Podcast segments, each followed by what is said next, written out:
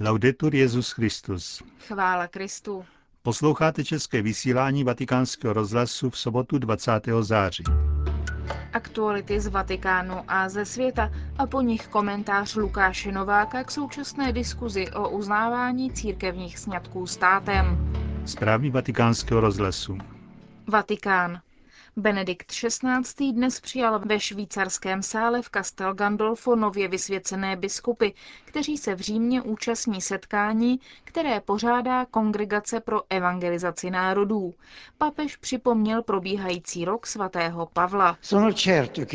Jsem si jistý, že duch tohoto učitele víry a pravdy mezi pohany je přítomný ve vaší modlitbě, ve vašich úvahách a sdílení, a ozařuje a obohacuje vaši pastorační a biskupskou službu. Pavel není jen postavou z minulosti, kterou si s úctou připomínáme. Je také naším učitelem, je apoštolem a hlásá Krista i nám. Od něj se musíme učit dívat se se sympatií na národy, k nímž jsme posláni. Od něj se musíme učit hledat v Kristu světlo a milost, hlásat dnes dobrou zprávu. Podle jeho příkladu musíme být neunavní při překonávání lidských a geografických hranic dnešního světa a nést Krista těm, kdo mu už srdce otevřeli, i těm, kteří ho ještě nepoznali. Svatý otec také biskupy povzbudil, aby se ani v těžkých situacích, v nichž často musí svou službu vykonávat, nenechali odradit ani náboženskou lhostejností, sekularizací a relativizací hodnot. Vatikán. V apoštolském paláci v Castel Gandolfo také Benedikt XVI. přijal dnes předpolednem na audienci benediktinské opaty a abatyše, kteří v těchto dnech zasedají v Římě. Úsilí o osobní posvěcení i posvěcení společenství, o něž usilujete, a liturgická modlitba, kterou pěstujete, je zvláště účinné svědectví. Ve vašich klášterech obnovujete a prohlubujete setkání s Kristem, který je stále vaším hostem, přítelem, společníkem. Proto jsou vaše konventy místem, kam i dnes spěchají muži i ženy hledat Boha a učit se poznávat znaky Kristovy přítomnosti, jeho lásky a jeho milosedenství.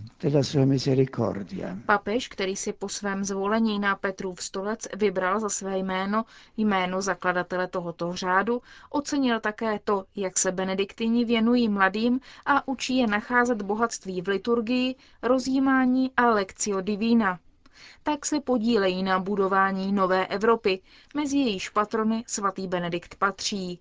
Benediktinští představení se setkávají každé čtyři roky. Vatikán. Benedikt XVI. nepojede na světové setkání rodin do Mexika. Nový předseda Papežské rady pro rodinu, kardinál Ennio Antonelli, to potvrdil na tiskové konferenci, během které představil novinářům priority svého úřadu. Jak řekl, má dva cíle, a to šíření úcty k lidskému životu, tedy otázky etiky a bioetiky, a podporu rodiny v církvi, v kultuře a ve společnosti. Kardinál Antonelli představil také projekty Papežské rady, které se právě ujímá. Na jedné straně chce rozvinout konzultace s biskupy, episkopátem, odborníky a institucemi zabývajícími se rodinou problematikou. Druhou hlavní oblastí je podpora pastorace rodin ve farnostech a združeních.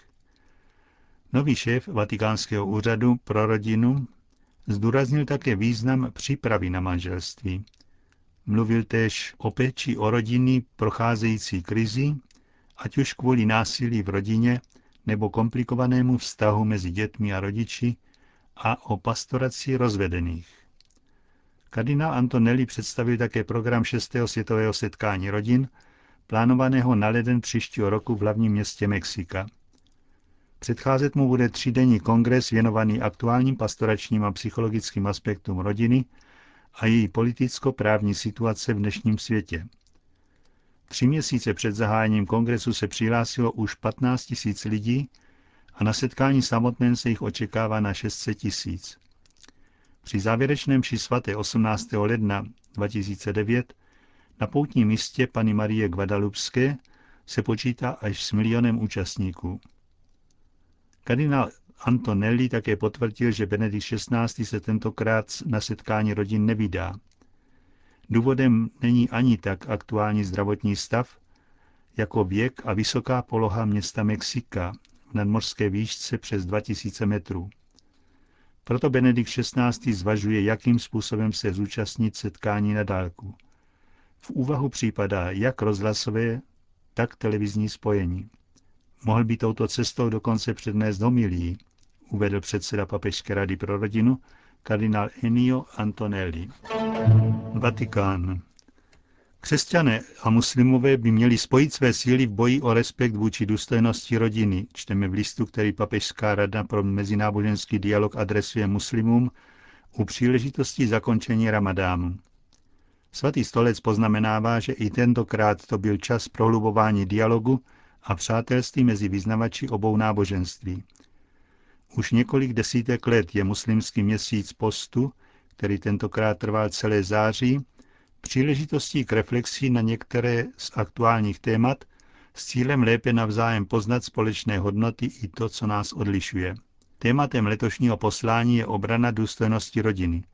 Křesťané a muslimové, čteme v textu dokumentu z 19. září, by neměli váhat s angažovaností v pomoci potřebným rodinám, ale také ve spolupráci se všemi, kterým leží na srdci podpora stability instituce rodiny a naplňování rodičovské role, zejména na poli osvěty.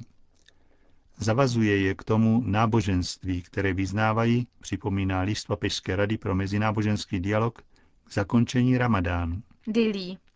Protikřesťanská revolta v Indii neutichá. Denně dochází k novým násilným aktům. 18. září byla podpálena katolická katedrála v Jabalpuru ve státu Mandhya Pradesh. Schořel hlavní oltář, sochy patronů kostela, liturgické knihy i paramenta. Oheň poškodil také statiku stavby. Arcibiskup Leo Cornelio svolal krizový výbor všech biskupů a laiků angažovaných v životě metropole. Usiluje také o setkání s premiérem státu. Biskupská konference Indie vyjádřila znepokojení nad rozvojem situace. Místní vláda slibovala větší ochranu křesťanských míst kultu. Zkušenost posledních dní ale ukazuje, že zůstalo jen u slov. Zprávy o protikřesťanských akcích přicházejí už z pěti indických států – Orisa, Karnataka, Mandhya Pradesh, Kerala a Tamil Nadu. Mezinárodní katolická organizace Kirche in Not vyzývá k modlitbám za pronásledované indické křesťany. Konec zpráv. O čem se mluví? Komentář Lukáše Nováka. Manželství. Proč je vlastně nepřijatelný dvojí obřad? Ministerstvo spravedlnosti České republiky již delší dobu připravuje návrh nového občanského zákonníku, který má nahradit i stávající zákon o rodině. Původně zveřejněná verze tohoto návrhu obsahovala zásadní změnu současného stavu ve věci uznávání církevních sňatků státem, přičemž jednou z alternativ bylo i úplné zrušení občanské platnosti církevních sňatků. Praktickým důsledkem takové úpravy by byla nutnost snoubenců podstupovat kromě církevního obřadu ještě obřad civilní, podobně jako tomu bylo v době komunistické totality. Proti tomuto návrhu občanského zákonníku se však zvedla vlna kritiky, a to i z dalších zásadních důvodů. Kromě pochopitelného nesouhlasu katolických biskupů vyjádřila veřejný protest i poslankyně Evropského parlamentu Zuzana Rojtová. K dnešnímu dni se k němu připojilo již téměř 28 tisíc občanů. Je však překvapivé, že z nominálně katolického tábora zaznívají i hlasy, které s touto kritikou nesouhlasí a hájí oddělení církevního a občanského sňatku. Konkrétně mám na mysli článek Jiřího G. Kola Manželství je smlouva a uzavírá se na matričním úřadě, publikovaný na internetovém portále Christnet.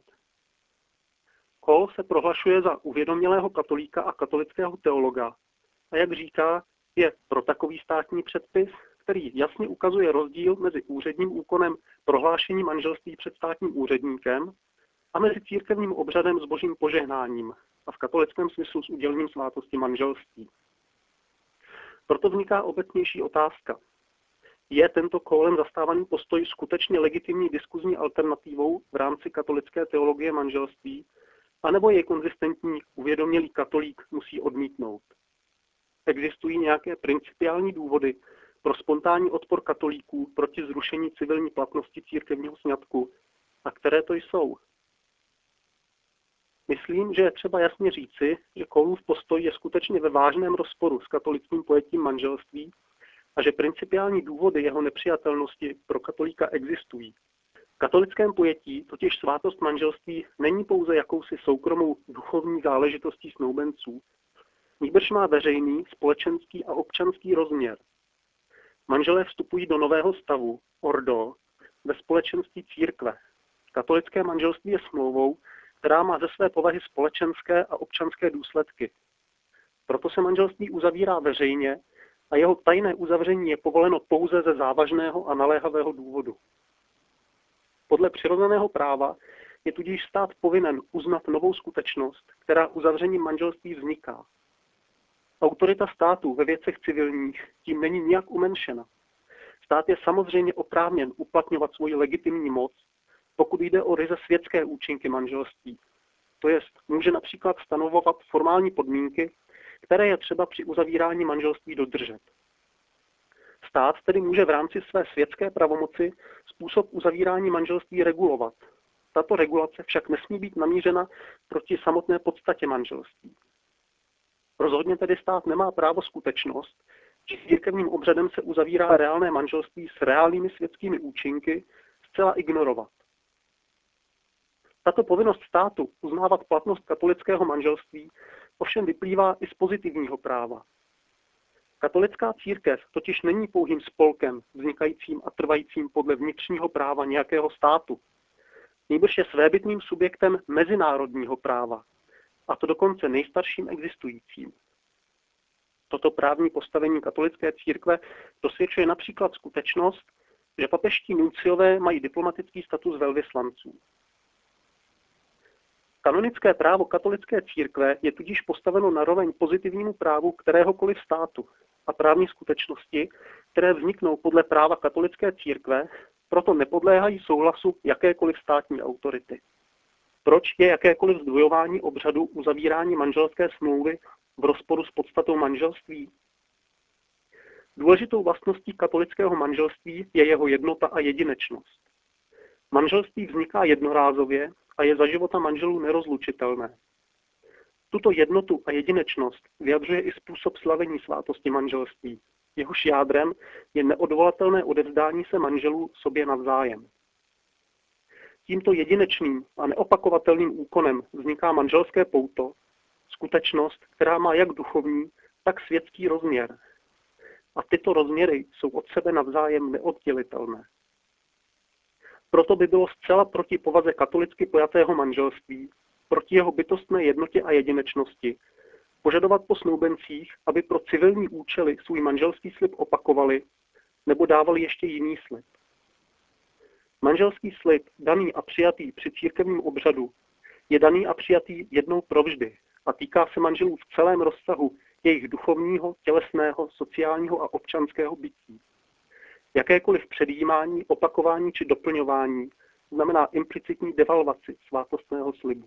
V katolickém pojetí tudíž nemůže legitimně existovat rozdíl mezi svátostným manželstvím a civilní manželskou smlouvou, jak navrhuje Kohl.